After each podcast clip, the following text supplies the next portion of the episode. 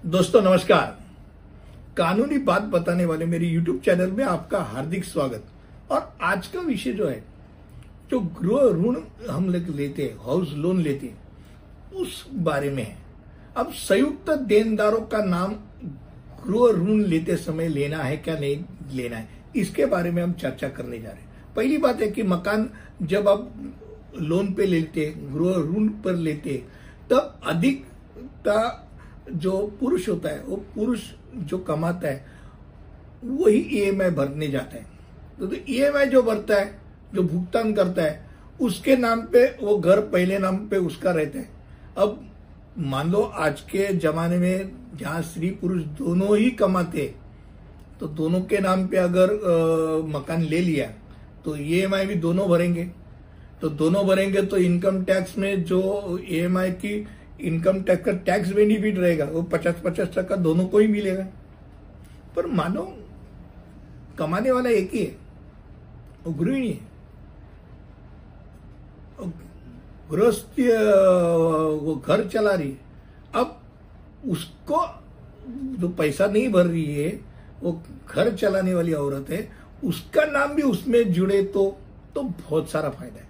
पहली बात यह कि दोनों के नाम संयुक्त संयुक्त लेके अगर घर लिया गया, कर्जा लिया गया तो क्या होगा और कैसा लेना ये आपको आज मैं बताने जा रहा हूँ। पहली बात ये कि बैंक लोन देते समय जब एक ही आदमी पैसा भर रहा है तो उसको वो भी सूचित कर दे कि भाई टर्म इंश्योरेंस ले लो।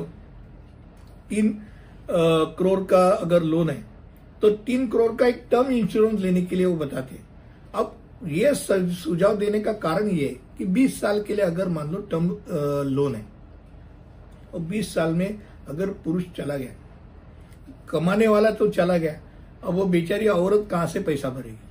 और पैसा भरने की ज़रूरत नहीं भाई, टर्म इंश्योरेंस तीन करोड़ का लेके रखा है, वो इंश्योरेंस कंपनी और बैंक को दे देगी। यानी जो घर चलाने वाली औरत है, उसको घर के लिए ईएमआई ढूँढने के लिए इधर उधर भागने की ज़रूरत नहीं। अब ये एक बात हो गई।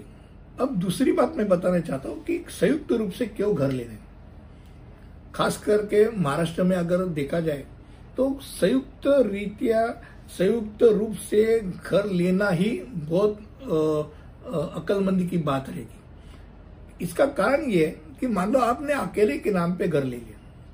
और फिर जाके आपने पाँच साल के बाद, दस साल के बाद सोचा रहे अपनी औरत का भी नाम डालेंगे या अपने बेटे का बेटी का नाम डाल देंगे? तो भाई साहब, महाराष्ट्र में क्या है? महाराष्ट्र में गिफ्टेड है। और गिफ्टेड के सिवा आपको, वो नाम जुड़, आप जोड़ नहीं सकते। अब गिफ्टेड करना है। उपहार के तौर में देना है तो उसके लिए वन परसेंट टैक्स है। मैंने दो सीआर का घर है तो दो लाख तो ऐसे ही चलेंगे। दो लाख तो चले जाएँगे तीस हज़ार का आर और कर, करने के लिए जो पैसा यानी दो लाख चालीस हज़ार गया। वो घर लेते समय अगर एक साथ सबका नाम डाल के ले लिया तो ये खर्चा बच जाता है। मुझे लगता है आज का जो वीडियो ये वीडियो मैंने ग्रुप ऋण लेते समय हाउस लोन लेते समय क्या करना चाहिए इसके बारे में बताया था। और खास करके संयुक्त यानी हस्बैंड वाइफ हो या हस्बैंड वाइफ और उसके जो चिल्ड्रंस है, लड़का और लड़की है, ये सबको मिलके नाम डाल के अगर घर लेना है तो उसमें क्या फ़ायदा है? ये आपको मैंने बताया। अगले वीडियो में ऐसे ही कुछ और विषय लेके आपके सामने आऊँगा। तब तक के लिए अनुमति दीजिए, धन्यवाद।